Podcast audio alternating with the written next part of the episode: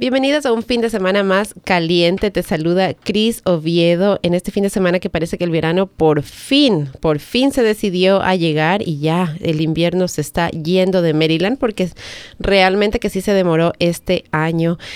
Y he aguantado mucho frío en este año personalmente. No sé, tengo una invitada aquí en este en el estudio conmigo hoy, Elizabeth ah, Bravo. Ella es de Latino Bravo Services LLC y viene aquí a contarnos acerca del Real ID o el Real ID, como lo diríamos en español y vamos a, romper mitos hoy, creo yo, del, del Real ID. Queremos poner la información allá afuera para que todas las personas sepan realmente de qué se trata esta nueva identificación que estamos teniendo que obtener todos en el MBA, no solamente en Maryland, sino a nivel nacional.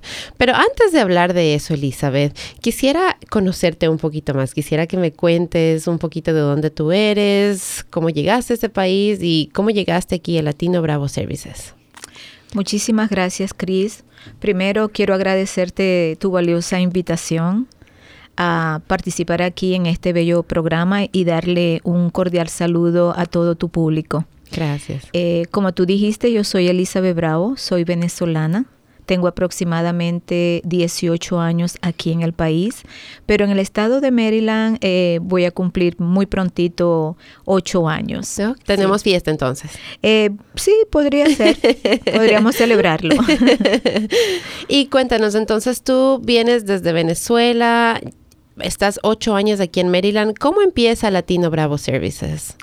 Latino Bravo Services se inicia justamente el año pasado por una mala experiencia o una mala decisión que tuve mientras conducía. Okay. Yo venía manejando bajo emociones de, ira, de enojo y también venía conduciendo a un exceso de velocidad de 95 millas por hora en un área de 65. Wow. Eh, hice unos cambios bruscos de canal y justamente cuando hice ese cambio, eh, la persona que venía detrás de mí o el vehículo que venía detrás de mí era justamente la policía. Es decir, que yo no tenía excusa alguna para salvarme de todas las penalidades que me impusieron. Claro, estuvieron ahí en primera fila de testigos. En primera fila, pero me mandaron a pararme a la segunda fila a la izquierda. Entonces, ese día, el policía por primera vez en 15 años que tenía manejando en el país, me dice que no me puede dar un warning, es decir, una advertencia, sino que él tenía que ponerme un, ticket. Eh, el ticket este, lo recibí en el momento, pero esa misma noche cometí un error. Y el error fue haber pagado ese ticket.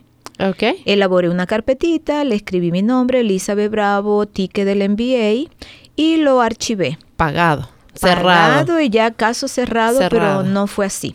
Okay. A la semana me ha llegado una carta diciendo que yo tengo que hacer un DIP o lo que le dicen en inglés Driver Improvement Program, que quiere decir un programa de mejoramiento del conductor. Ok.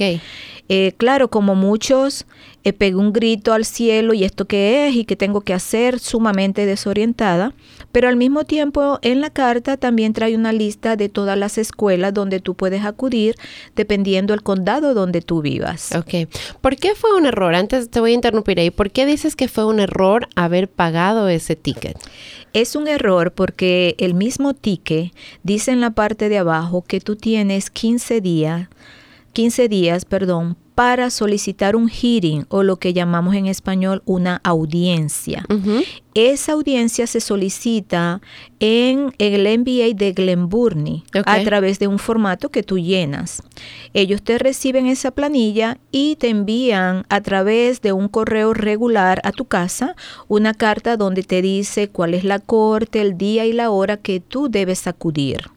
Digo que es un error porque pude haber ido a la corte y ah, haber evitado que me impusieran cinco puntos en la licencia de conducir por dos años. Wow. Si yo hubiese ido a la corte o hubiese leído el ticket, yo me hubiese allí informado de que yo tenía derecho a defensa Mm. Tal vez el juez me hubiese eliminado los cinco puntos, los dos años, porque la puntuación mayor que hay en Maryland para las licencias de conducir son 12 puntos. Entonces ya yo tenía cinco. Casi la mitad. Casi la mitad. Solo una falla.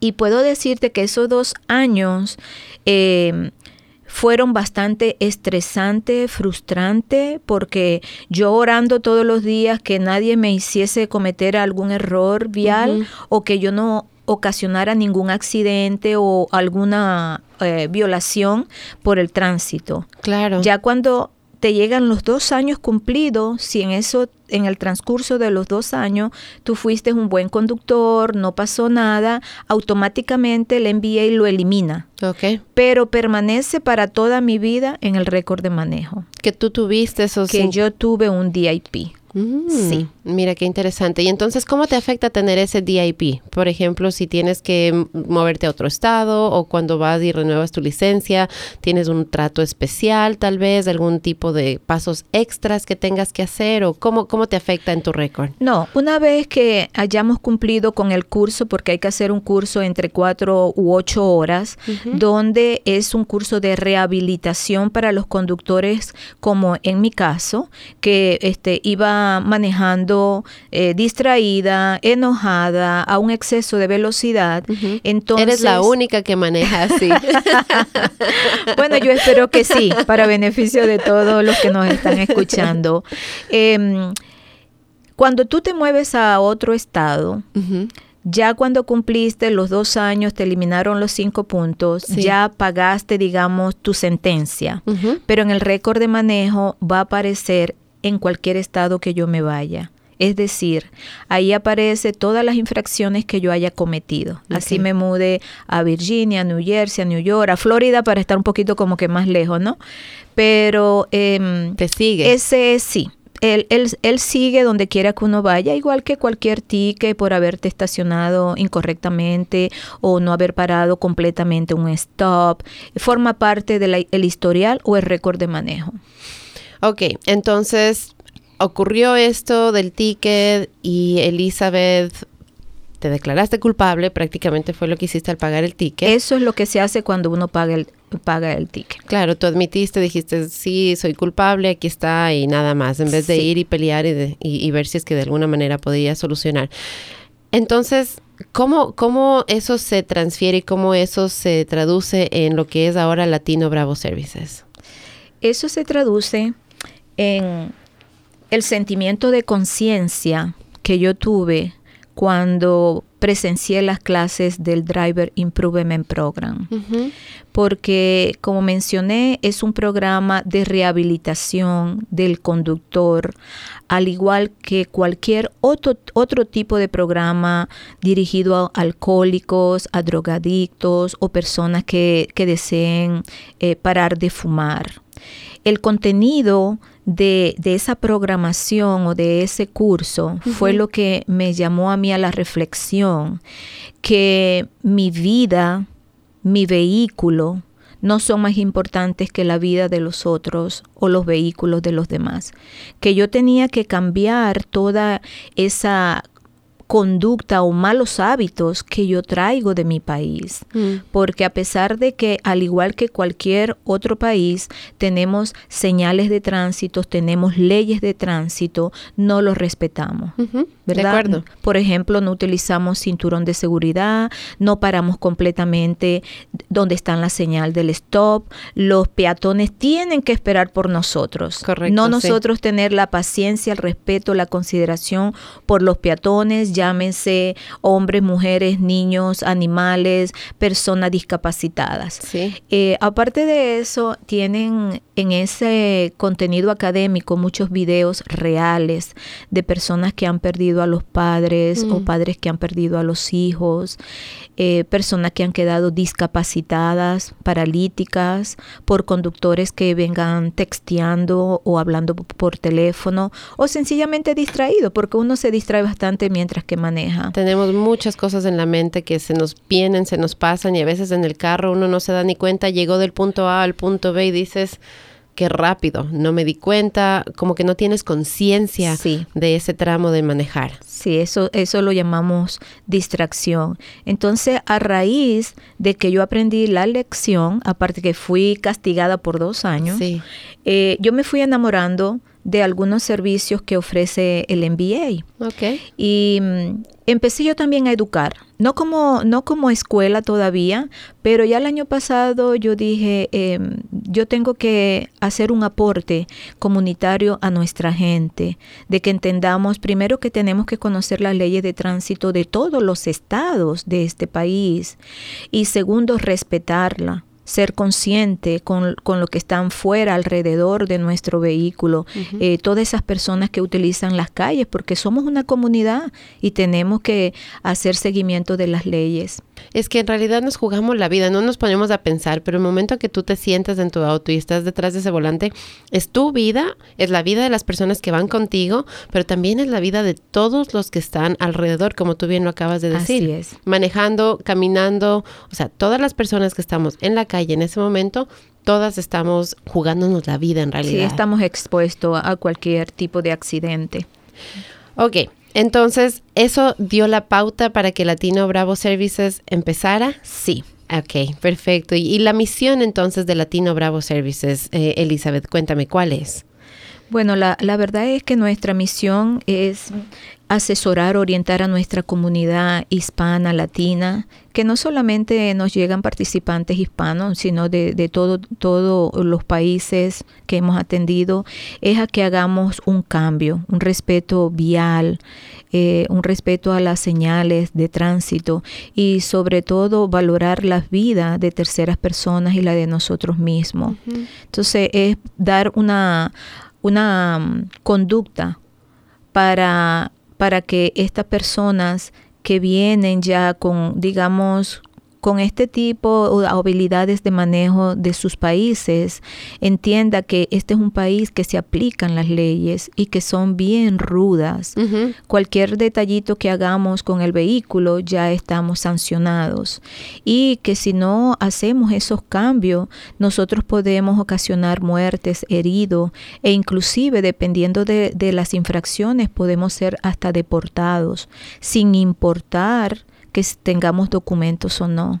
Importante esa, esa aclaración, ese, ese hacer énfasis en ese punto de que a veces nuestro estatus migratorio, ya porque tenemos cierto estatus migratorio, pensamos que estamos sobre las leyes y no es así. Al contrario, en este país, como bien lo acabas de decir tú, todos, americanos, los que incluso los nacidos aquí, inmigrantes, todos, absolutamente todos tenemos que respetar, entender primero las leyes para poderlas respetar, que no es como en nuestros países en donde un carril de dos, de, solamente dos, una calle de solo dos carriles, tiene a veces tres, cuatro, carros ahí mismo y casi que salvándose de chocar, pero por un pelo de gato, como dicen por ahí, ¿no? Transicionemos un poquito a esto que, que se llama el Real ID. Sí, antes de, de, seguir hablando de los otros servicios que proveen ustedes y de cómo están educando a la comunidad, eduquémosles ahora acerca de este Real ID, que es uno de, las, de los temas más calientes, creo yo.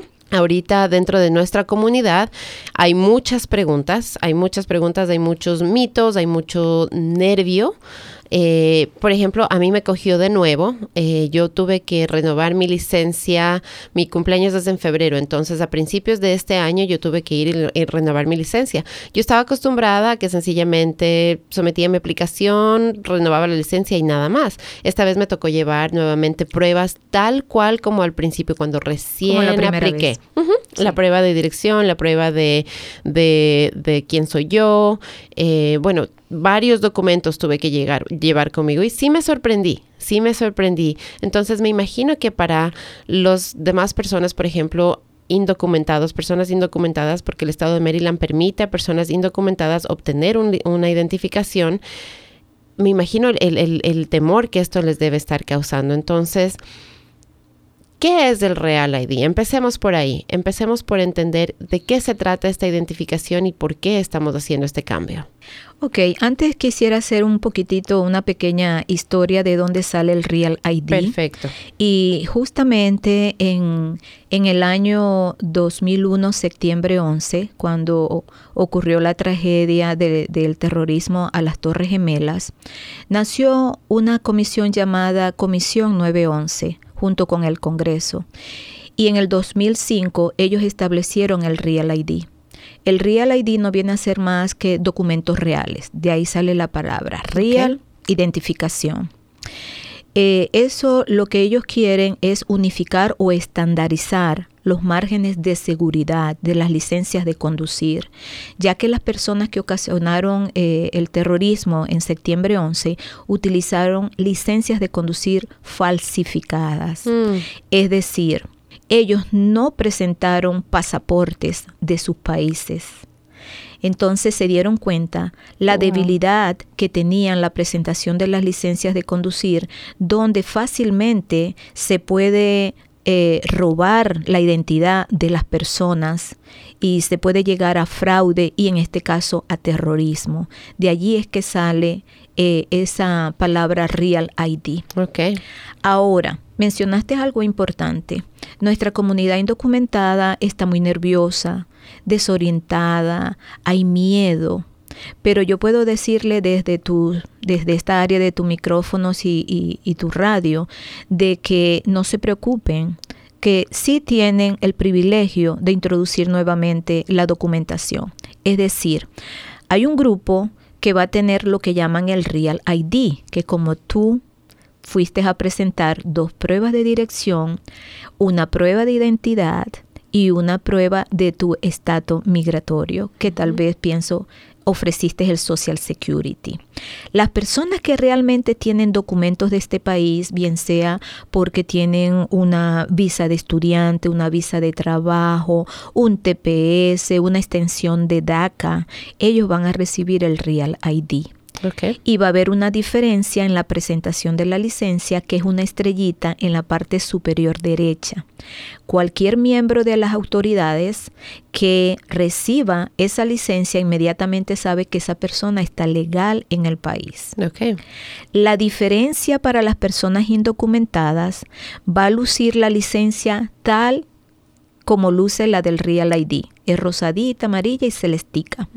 Pero en la parte de arriba, superior derecha, no va a tener la estrellita, sino que va a decir en inglés no aceptable para propósitos federales. Okay. ¿Qué quiere decir eso? Que el que tenga una licencia de conducir con la estrellita o Real ID, ellos pueden abordar un avión y pueden entrar a la Casa Blanca, a la base militar, a la base aérea, comprar armamento. En cambio, el que diga no aceptable con propósitos federales no va a tener ese privilegio. Es decir, ellos no van a poder abordar un avión con la licencia de conducir, pero sí pueden abordar un avión aquí a nivel nacional, a cualquier estado que ellos deseen viajar, con un pasaporte y que ese pasaporte no esté expirado. Entonces, de allí es donde está la diferencia. Los conductores con documentos legales o que no tengan documentos legales, igual van a recibir el beneficio de obtener su licencia de conducir. Okay. Quiero aprovechar también para decirle a todas esas personas que están nerviosas, desorientadas, que nos llaman, nos preguntan, que no hagan caso a los rumores de muchas personas en nuestras comunidades que dicen que el gobierno lo que quiere es quitarnos ese privilegio, que no nos las van a dar. No, señor, eso no es así. Si usted está indocumentado y usted lleva dos pruebas de dirección, su pasaporte vigente o la partida de nacimiento también, pero traducida al inglés, o la licencia eh, de conducir de su país, o la cédula de identidad de su país, también es otro documento, puede llevar en ese caso dos. En el caso de que el pasaporte se haya expirado, presentan dos pruebas. La partida de nacimiento, una licencia de electores o la licencia de conducir de su país o la cédula de identidad, pero que tengan fotografía. Okay. Y ellos van a poder obtener eh, su licencia de conducir o renovarla o bien sea duplicarla. Duplicarla. Sí, hay dos conceptos diferentes. Ok. Una es, yo creo que tu caso fue renovación. Renovación, ¿verdad? sí. Ok, en el caso de renovación, igualito tú debiste entregar la documentación como si fuera por primera vez. Correcto. Pero ah, porque se te vencía para qué fecha. Se me vencía para febrero de este año, del 2019. Ok, ya te tocaba renovar. Sí, me tocaba renovarla. Sí. Ahora, las personas que tengan fecha de vencimiento para el año que viene, eh, bien sea, asumamos que sea febrero, septiembre, julio, también deben renovar. Y tienen que renovar antes del primero de octubre 2020. Ok. Es decir, hay dos fechas. Ahora el primero de junio, dentro de ya una ahorita. semana y medio, 2019, existen aproximadamente 66 mil personas que no han hecho la renovación ni la duplicación. Esas personas están corriendo el riesgo de que el primero de junio 2019 están manejando con una licencia inválida, es decir, no existen para ello. Oh, wow. Por eso es que el NBA está haciendo los esfuerzos, ha enviado ya tres cartas por vía regular, por correo regular, y está enviando correo electrónicos llamando a este grupo a que venga a hacer la renovación de su licencia. ¿Tú recibiste la tuya? ¿O tú fuiste por No, tu propia voluntad? Yo recibí una carta que decía que ya me tocaba renovar. No me acuerdo sí que la dijera nada del Real ID, no, o sea, no me acuerdo, pero decía, me acuerdo que en la carta decía que tal vez tendría que traer todos los documentos para presentar Sí. eh, dentro de la renovación, sí. Sí, hay otra fecha que es el primero de octubre de 2020. Ok. Hoy estamos a mayo 2019. Es decir, si usted verifica la fecha de vencimiento de su licencia de conducir y ella caduca en el 2021, 22, 23, 25, igual 2.500.000 choferes o conductores tienen que duplicar esa licencia antes del primero de octubre 2020. Wow, qué cantidad de gente. Yo también formé parte de allí porque la mía se vence en el 2023. Ok. Pero hace como tres meses atrás, yo misma desde mi casa la solicité y a los tres días me llegó, Ok. ¿verdad? ¿Por qué? Porque la presentación actual azul con blanco, eso ya no va a tener validez. Va a ser inválida, sí. Va a ser inválida. Entonces dijimos ahorita men, 60, 66 66 mil personas aproximadamente, sí. hasta una semana y media. Qué cantidad de gente, o sea que el NBA va a estar ocupado. Muy. en Hoy estuve estos- en una de las oficinas y está muy ocupada. Me imagino que sí. Entonces, a pesar de que la licencia siga vigente, a pesar de que su licencia tenga todavía una fecha de validez, incluso hasta varios años después, tiene que hacer el cambio hasta el 2020. Tiene que hacer el cambio dependiendo de la fecha, Octubre ya sea para junio 2020. o para Sí. octubre primero del 2020. ¿Cómo podemos determinar a quién le corresponde hasta el primero de junio y a quién le corresponde hasta el próximo año, hasta el primero de octubre del 2020? ¿Existe eh, fechas límites, por ejemplo, si su, si su licencia se expira hasta tal fecha, tiene que, que renovarla hasta esta fecha? Sí. ¿Cómo sería esa? ¿Tien- Eso sería am, revisando en la licencia de conducir cuál es la fecha de expiración. Ok, Por ejemplo, el que se le expira ahora mismo en mayo, hasta esta semana tiene la oportunidad de ir a hacer la renovación. claro. Pero ya eh, el que se le expira para el año que viene, yo le sugiero que si es más o menos eh, que se le expira en mayo, en junio, antes del primero de octubre de 2020, lo deje para el año que viene. Ok, Sí, lo puede hacer porque si no, desde ahorita, este año, haría dos, dos gastos. Es decir, si la, la quiere la nueva presentación ya, igualito le va a salir la fecha de expiración que tiene la vieja. Ah. Entonces no vale la pena. Haría un gasto ahora y ya cuando se le venza tiene que hacer nuevamente el gasto. ok, ¿ve? Y ya el que es en el 2021, 22, 23, hágalo antes del primero de octubre de 2020. Es Ok. decir, que lo que va a determinar es la fecha de expiración que está en tu licencia de conducir. Perfecto. Entonces, me imagino que una buena manera de determinar si es que le corresponde o cuándo es la mejor fecha que le corresponde, de pronto el, el MBA tal vez del website tiene fechas ahí indicando. Sí, sí las tiene. Y de hecho hay una, en la página de ellos está bien fácil porque este se, se mete en la página o aplica en la página del MBA que es www.mvpequeña.maryland.g de gato o V de Víctor. Y al abrirla, ahí hay una lupa y dice Real ID. Dan un clic, ahí abren y le permite introducir la primera letra de su apellido seguida de los 12 dígitos de la licencia de conducir, le solicitan la fecha de nacimiento y los cuatro últimos dígitos de su tax ID o de su social. Ok, perfecto. Sí, ahora le voy a dar una recomendación para que no se me asusten. si hacen eso a través de la casa o a través del teléfono, es fácil de hacerlo. Pero los cuatro últimos dígitos del Tax ID o, o del ITIN, se, se escribe IT de tomate y puntico N, ITIN. Eh, no funciona y dice, este número no coordina con sus récords no se me asusten. Ustedes van al MBA y hay unos kioscos. Y en esos kioscos tratan, si necesitan hacer un cambio de dirección, lo hacen antes de solicitar la duplicación de la licencia.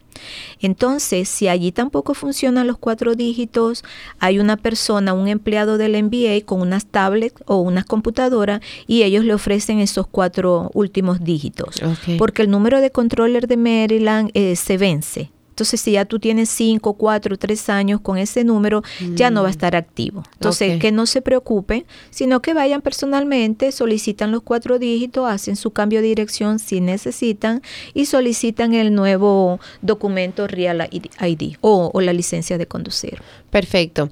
Ahora, dijimos que entonces van a haber personas que a- después de este primero de junio, que ya se acerca, que ya está encima de nosotros prácticamente, van a estar de pronto, si no, si no han hecho el cambio, van a estar con una licencia inválida, una Sí. licencia que ya no funciona. ¿Qué pasa en esos casos? Bueno, en ese caso de, de ser sancionado por la policía, porque no lo sabía, pero hay un, sec- un secretito policial, que es que ya ellos tienen el número de las placas de todos esos mm, conductores, ¿verdad? Como propietario y como registración del vehículo. Si ellos son detenidos, ellos van a ser sancionados, bien sea de una manera penal o una manera criminal, dependiendo por qué lo hayan detenido. Pero va a haber muchísimas personas, Dios quiera que no, que van a ser detenidos. Oh, wow. Porque esto no es nuevo, esto viene desde el primero de enero del 2016.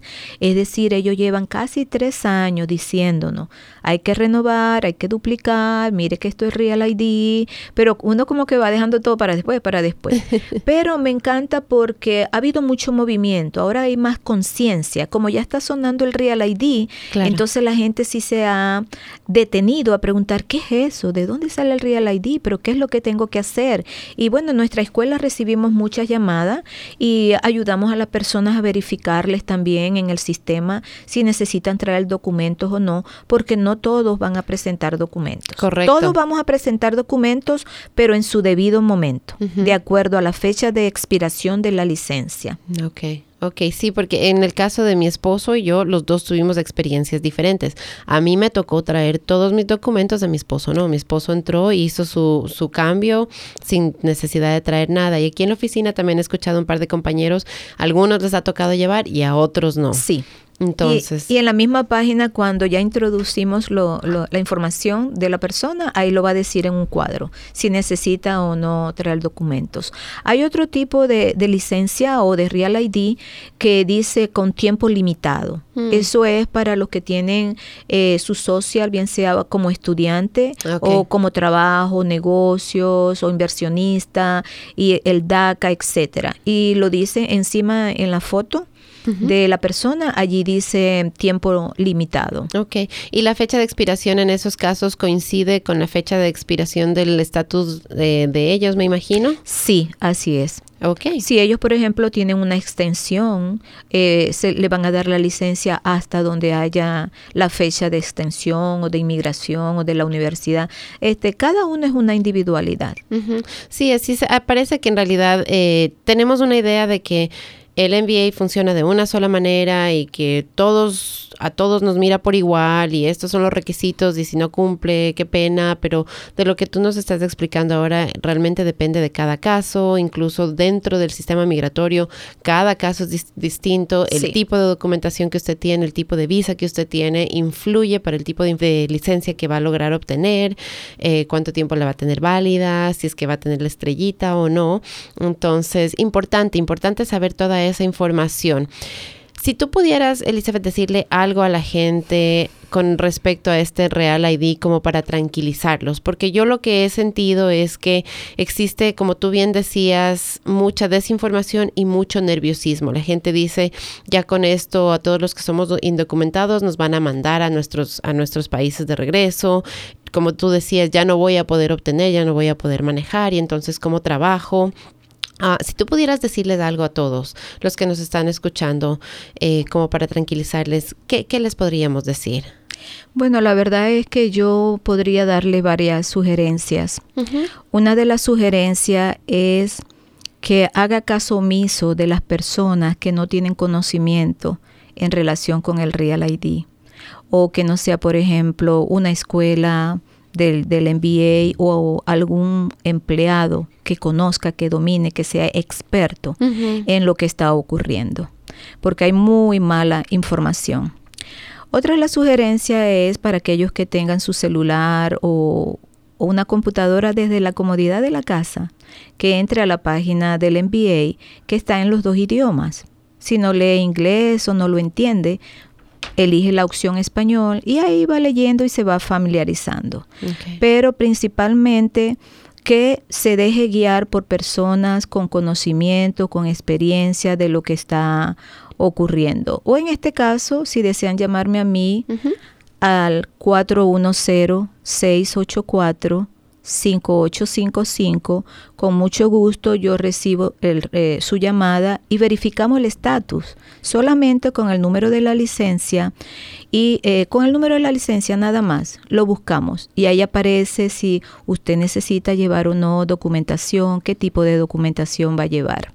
Hoy me ocurrió un caso bastante mm, eh, nuevo para mí, ¿Ya? porque en la búsqueda precisamente de poder tranquilizar a nuestra comunidad, nosotros creemos que solamente el pasaporte es el documento válido para presentar a esas oficinas. Pero el caso de hoy ya se le expiró desde el año pasado. Ok. Esta persona es de Venezuela. Venezuela está atravesando un conflicto político, económico, social tremendo, ¿verdad? Sí. Y para, na- para nadie es noticia de que aquí la, la Embajada de Venezuela en Washington, D.C. estaba tomada por un grupo y la recuperaron el jueves pasado. Entonces, en la parte más de aba- abajito dice, si yo no tengo ninguno de estos documentos, haga clic aquí. Y al hacer clic allí, dice que usted puede presentar una partida de nacimiento, una cédula de identidad de su país, una licencia de conducir de su país. Y esta persona, él recibió la carta de extensión porque solicitó asilo de una planilla de inmigración, que si no me, me equivoco era la I-710C. Ya. Entonces, hoy le aceptaron su documentación en el MBA a pesar de que su pasaporte está expirado. Ok. Entonces todos pierden oportunidad porque creen que es el único documento. ¿Cuál es la diferencia? Que si el pasaporte está expirado, que es una sola prueba de identidad, entonces ellos pueden llevar dos. Lleva su licencia de conducir de su país, se la tiene, o si no, la licencia electoral o algún carnet de la universidad, de su país, de la escuela, y sí se lo van a aceptar porque ya son Dos dos, documentos. Sí. Claro, perfecto. Entonces, el MBA está ahí para ayudarles, está ahí. E, es, es, así como cualquier otra entidad oficial que nos intimida cuando no la conocemos, ¿verdad? Exactamente. Que nos da miedo cuando no sabemos cómo funciona y cómo navegarla. Entonces es importante saber que tenemos, eh, que tenemos en, en la comunidad personas como tú, Elizabeth, que nos pueden guiar, que nos pueden dar la mano y ayudarnos a pasar por ese, ese monstruo, que, porque así es como los vemos, con ¿no? Mucho gusto, sí. y otra sugerencia también que le hago a nuestra comunidad, que si no hablan el inglés o no lo entienden, pídanle a algún familiar, algún amigo, las mismas personas que acuden a esas oficinas. Hay muchas personas que están dispuestas a ayudar. Decirle, mire, ¿qué es lo que me está diciendo? Por favor, ayúdeme aquí. Y también hay empleados que hablan ambos idiomas, dependiendo a qué oficina vayan. Claro. Entonces, si busquen a alguien, no se queden con la duda, no se queden con, con el miedo. yo me acuerdo cuando yo recién llegué a este país, yo hablaba inglés, yo estudié inglés toda mi vida en el Ecuador. Y cuando alguien nos visitaba en el Ecuador, yo era la persona encargada de las conversaciones porque mi, mi, nivel de inglés era bastante bueno, se suponía. El momento que yo entré a este país y que yo me encontré ya en un ambiente en el que mi cerebro tenía que estar activamente pensando en inglés, yo no entendía una sola palabra de lo que me estaban diciendo y yo no podía hablar, o sea, yo no podía en realidad, a menos de que fuera uno uno y me hablaran despacio, yo no entendía, no entendía, o sea, me, encontraba, me acuerdo, en, en, en, entornos en los que estaba totalmente en silencio. Ordenar una hamburguesa, yo iba, ordenaba el, combo número 3 por ciento, ajá, y me preguntaban que si quería esto, esto, esto, esto, y como yo no entendía, solamente movía mi cabeza asintiendo y sonriendo, nada más. Entonces, algo que aprendí durante esa experiencia es que a veces nos quedamos por miedo, por vergüenza, por diferentes cosas, ¿no? Y no deberíamos hacerlo. No deberíamos hacerlo, deberíamos abogar por nosotros mismos, sí, buscar ayuda sin miedo. Y no intimidarnos. Exacto, porque todos hemos pasado por lo mismo. Sí. Todos hemos pasado por lo mismo, todos. Porque entiendo que tú en tu país hablaba el idioma. Correcto. Pero al, encontrarte aquí con nativos americanos, es otra tú cosa. estoy en cero. Es otra Se cosa. Se queda uno frisado. Así es. Así es. Y eso, esa fue mi experiencia. Al llegar a este país, yo no hablaba inglés y yo decía, wow, tantos años estudiando inglés.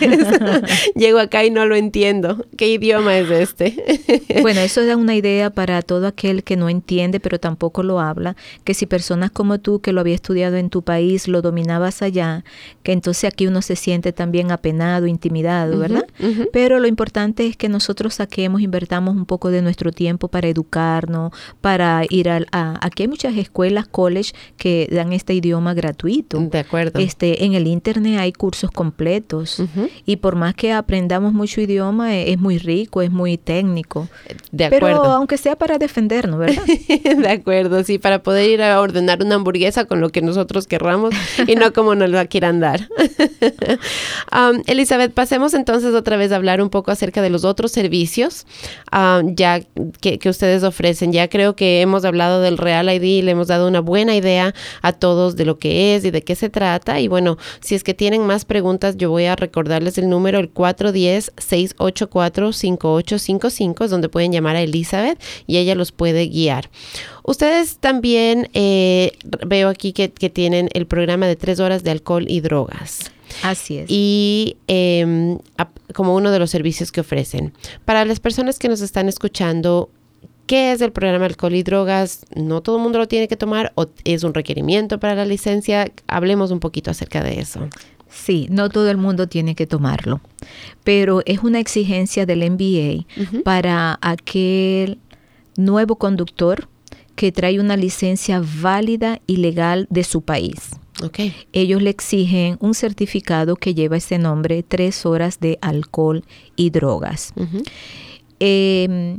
También pueden traer un récord de manejo que va a ayudar mucho en el caso de que el MBA no le acepte la licencia de conducir.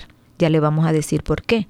Entonces, si tiene algún amigo, familiar, em, conocido que sabe que va a venir para, para Maryland específicamente, que le sugieran que se traiga la licencia de conducir con un récord de manejo, que ya son dos documentos válidos. Entonces, el certificado de tres horas de alcohol y drogas tiene su beneficio. Y el beneficio es que si el MBA se lo aprueba, entonces ellos no tienen que esperar 45 días o tres meses, seis meses o nueve meses, dependiendo de la edad de la persona que está aplicando. También tiene un costo para la tiene que acudir a las escuelas de manejo si no se lo aceptan. Y eso tiene un costo entre 350 a 450 dólares. Y el curso como tal de ir a la escuela de manejo tienen que asistir a 30 horas de clases en un salón de clases en diferentes días.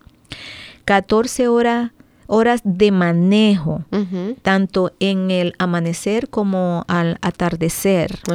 Entonces, una vez que les ha aprobado el certificado de tres horas de alcohol y drogas y aprobado el examen legal o teórico de la computadora, ese mismo día puede hacer su prueba de manejo, es decir, que no tiene que esperar ese periodo tan largo. Ok, para poder obtener la licencia. Exacto. ¿Existen otras razones por las cuales tengas que hacer este programa de alcohol y drogas o es únicamente cuando estás tratando de obtener la licencia? Solamente para los que traen la licencia válida de su país. De su país. El resto ellos no necesitan ese curso, al menos que eh, un juez, una corte, un abogado le sugiera por defensa o para que conozca eh, cómo son las leyes de manejo aquí en el Estado y quién va a hacer que esas leyes se cumplan.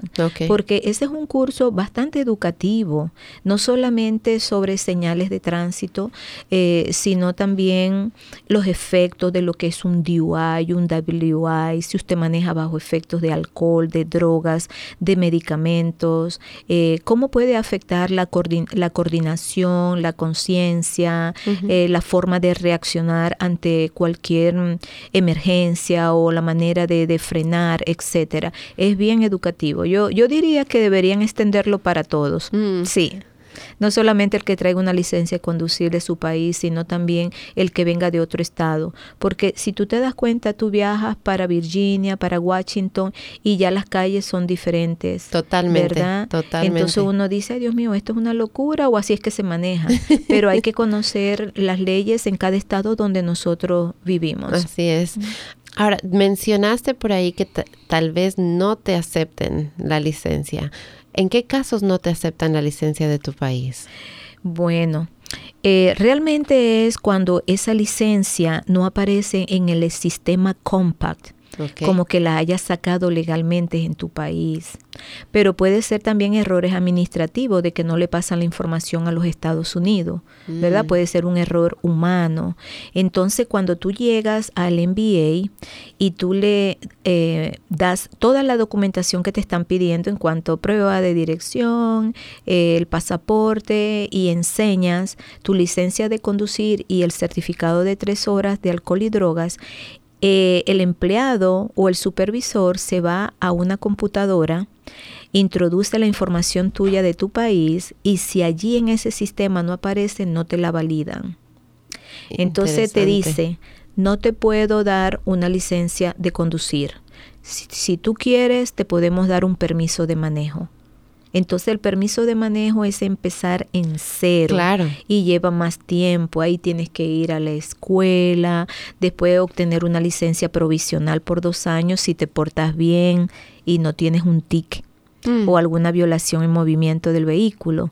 Si ya te portaste bien, entonces a los 18 meses de esos dos años llega una carta diciéndote, bueno, te portaste muy bien, eres un buen conductor, ven a buscar ya tu licencia completa o definitiva y esa te la dan por 5, 7 u 8 años, que también es otro beneficio de traer la licencia de, de nuestros países, porque en lugar de dártela por 5 años, te la pueden dar por 8 años. perfecto, perfecto. Ah, una pregunta que me han hecho a mí varias personas. Los tickets por parquearte mal, por parquearte o porque te pasaste del meter o te parqueaste en un lugar donde no deberías de haberte parqueado, ¿también influyen en tu récord de manejo? Sí. Mm. Sí también se marcan sí, ahí. Ahí van a estar marcados. E inclusive muchos de ellos tienen punto. Puede ser un punto, dos puntos, de repente ese estacionamiento es exclusivo para la policía o, vehículos de autoridad y uno muy cómodamente se fue el que encontró y se parqueó.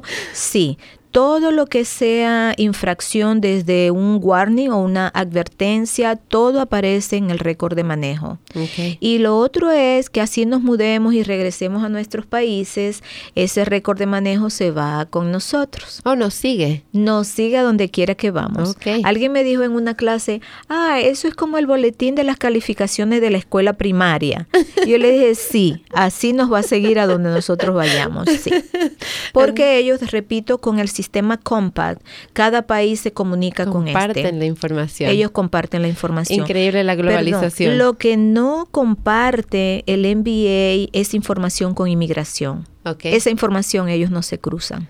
Y eso es importante también aclarar, porque, bueno, claro que también sabemos que en varios condados es diferente, en varios estados es diferente. Hay condados donde si te detienen por alguna infracción, no van a, rebuscar, digámoslo así, más allá lo que es migración. Hay otros condados en los que sí la policía hace ese, eh, ese paso extra, digámoslo así, y buscan información migratoria también. Entonces, yo me imagino que ahora con el Real ID lo único sí es que como que está facilitando eso, ¿no? Y en los condados y en los estados donde ya de por sí tiene esa marca que dice que no es válida para ah, propósitos federales, entonces ya les da la pauta para ellos también hacer ese, ese paso extra. Entonces, una razón más por la cual es importante tomar estos cursos, como tú mencionas, de enterarnos bien de cómo funcionan las leyes de manejo, respetarlas, entenderlas, manejarlas de tal manera que nuestro récord esté limpio, que no nos tengan que detener nunca y así evitamos problemas más grandes. Sí, cómo no. Es así. Eh, otra cosa que veo que ustedes ofrecen aquí es el entrenamiento del manual del conductor. Sí. Cuéntanos un poquito más acerca de eso. Bueno, la idea del manual del conductor em, nace de, la experiencia de escuchar y ver tantos casos de personas que ya han iniciado el proceso, pero una vez que ya le toca presentar la prueba de la computadora, que la llaman así, ¿verdad? Pero realmente se llama la prueba teórica, legal o de conocimiento, em, no lo logran aprobar y van una, dos, tres veces o más y se frustran y lo que hacen es que abandonan todo ese esfuerzo mm. de haber obtenido, acumulado la documentación, de hacer su cita, de presentarse al MBA. Pero he podido notar que más que todo es porque no tenemos de repente la oportunidad de tener una computadora, ¿verdad? Para revisar las páginas, estudiarnos el manual, o tenemos limitaciones para leer o para entender. Eh, muchas personas, a, a veces yo me río conmigo misma porque conociendo el manual me dicen, es que yo voy y no paso porque ahí no están las preguntas. Mm. Pero yo puedo dar fe 100% que por supuesto que sí, ahí están todas las preguntas. Y también carecemos de tecnología, no sabemos lo que es un mouse o lo que son unos audífonos. Entonces, de allí nació mi inquietud y eh, me dije, yo creo que yo puedo hacer eh, un apoyo para todas estas personas, para que felizmente ellos pasen este test y puedan continuar con el proceso de obtener su licencia. Ok, perfecto. Entonces es para, es para que vayan seguros. Para que vayan seguros. Allí principalmente lo que hago en ese curso es me inicio con, con cada uno de de las señas que aparecen en la computadora, si necesita repetir, si necesita omitir, cómo va a ser y un vocabulario. Hay personas que si no saben por qué esas líneas en las carreteras son blancas, amarillas, porque hay una, porque hay dos, este, porque están cortaditas, se le dificulta esos términos. Entonces hay que aclararlo. Igualmente, por ejemplo, condiciones severas, adversas, lo que es hidroplaneo.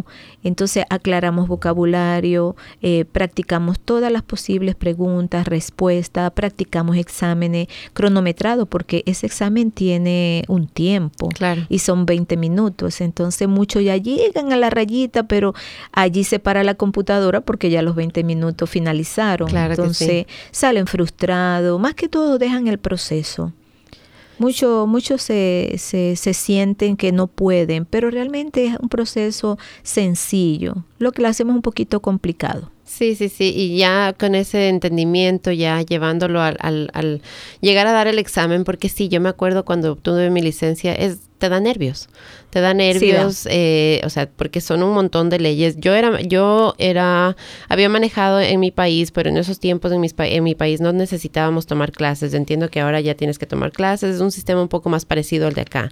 Eh, en esos tiempos, no, en los tiempos en los que yo saqué mi licencia, sencillamente uno iba, se presentaba, ya tenías la edad suficiente, ibas y sacabas tu licencia, no necesitabas presentar mayor cosa.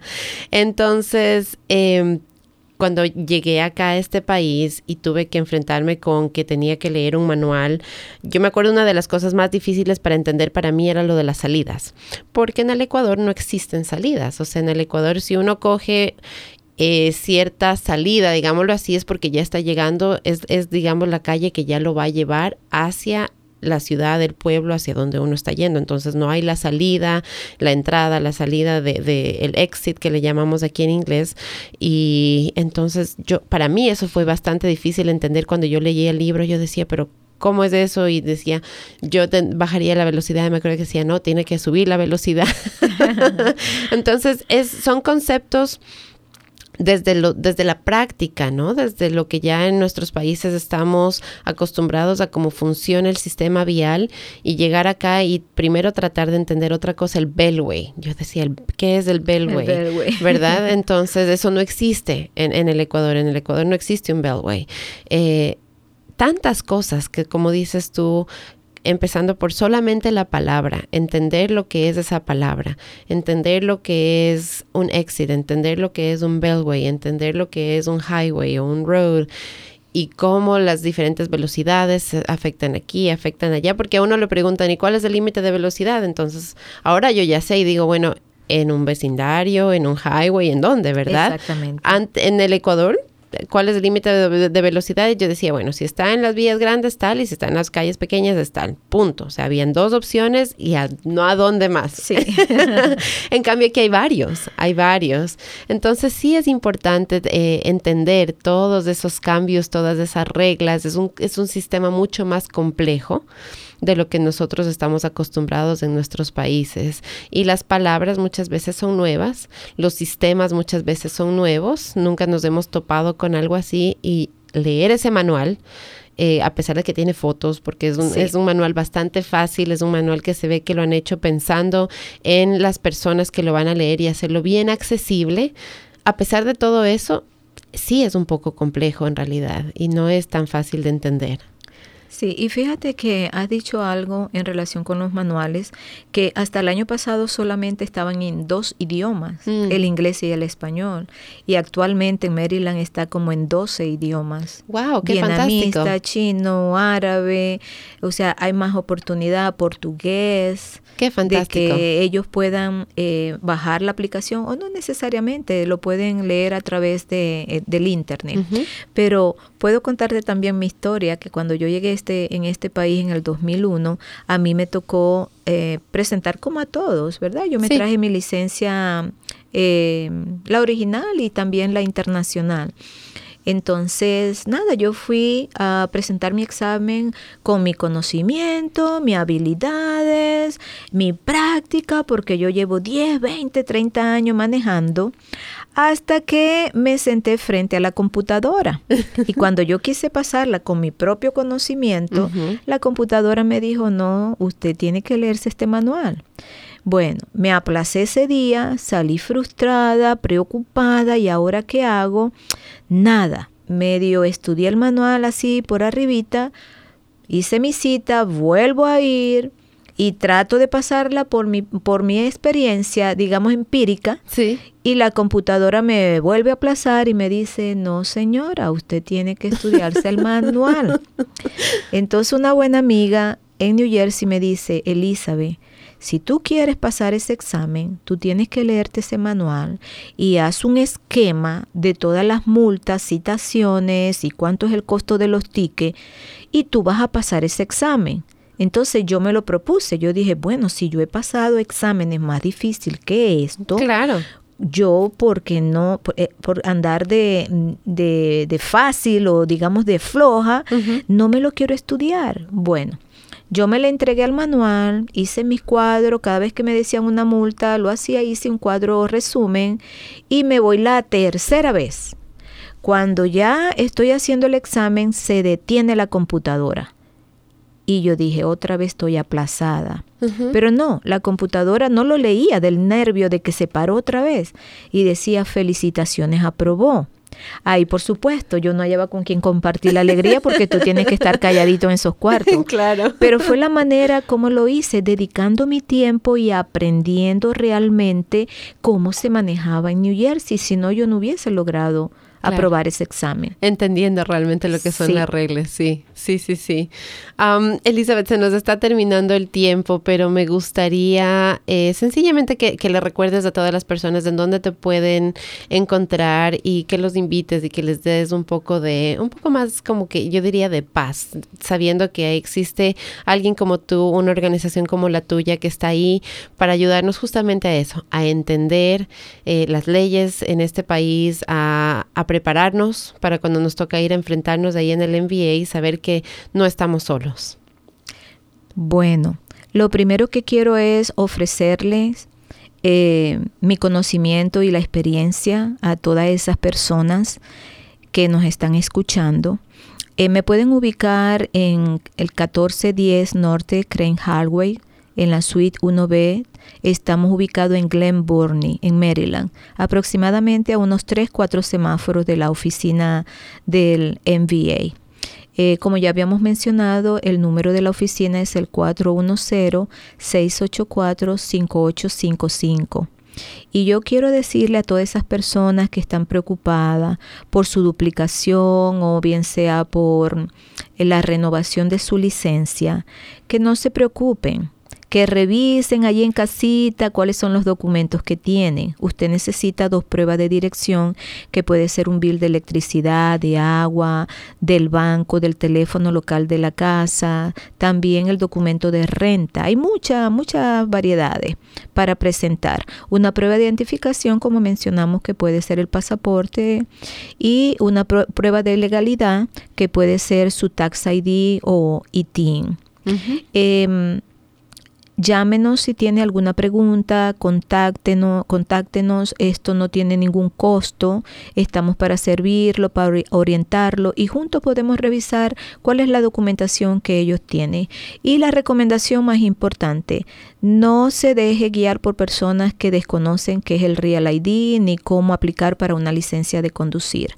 El gobierno sí nos tiene, nos está dando la prioridad o digamos el privilegio de continuar con nuestra licencia de conducir a nivel nacional, no solamente en, en, Maryland, porque este es un proceso para todo el país que está solamente como aproximadamente seis estados no han empezado el Real ID porque han pedido una extensión mm. para empezar el proceso, pero el resto de los estados sí. Así que ya saben si es que están buscando renovar, duplicar o sencillamente información sobre cómo obtener su licencia de manejo, Elizabeth está aquí para ayudarlos. Elizabeth, muchísimas gracias por acompañarme hoy en este programa caliente. Gracias a ti, Cristi. Gracias a todo el público. Y llegamos ya al final de otro programa caliente. Gracias por sintonizarme, gracias por acompañarme todos los fines de semana, los días viernes a las 6 de la tarde y los días sábados a las 10 de la mañana aquí en Dragon Digital Radio. Si quieres conectarte conmigo, si tienes ideas, tienes sugerencias, tienes a alguien que te gustaría que venga aquí a la estación a conversar conmigo, escríbeme o llámame. Mi número de teléfono es el 443 518 3078 o me puedes contactar por Facebook, me buscas como Cris Oviedo, puedes buscar la página de la estación también, Dragon Digital Radio, y me puedes mandar un mensajito por cualquiera de las dos. Ah, de cualquier manera me va a llegar y nos ponemos en contacto.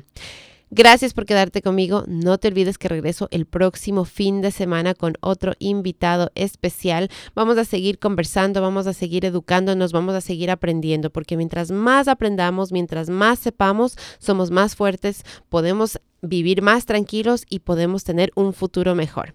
Hasta la próxima, te deseo lo mejor de lo mejor hoy y siempre. Un besito. Connect with us. We are Dragon Digital Radio.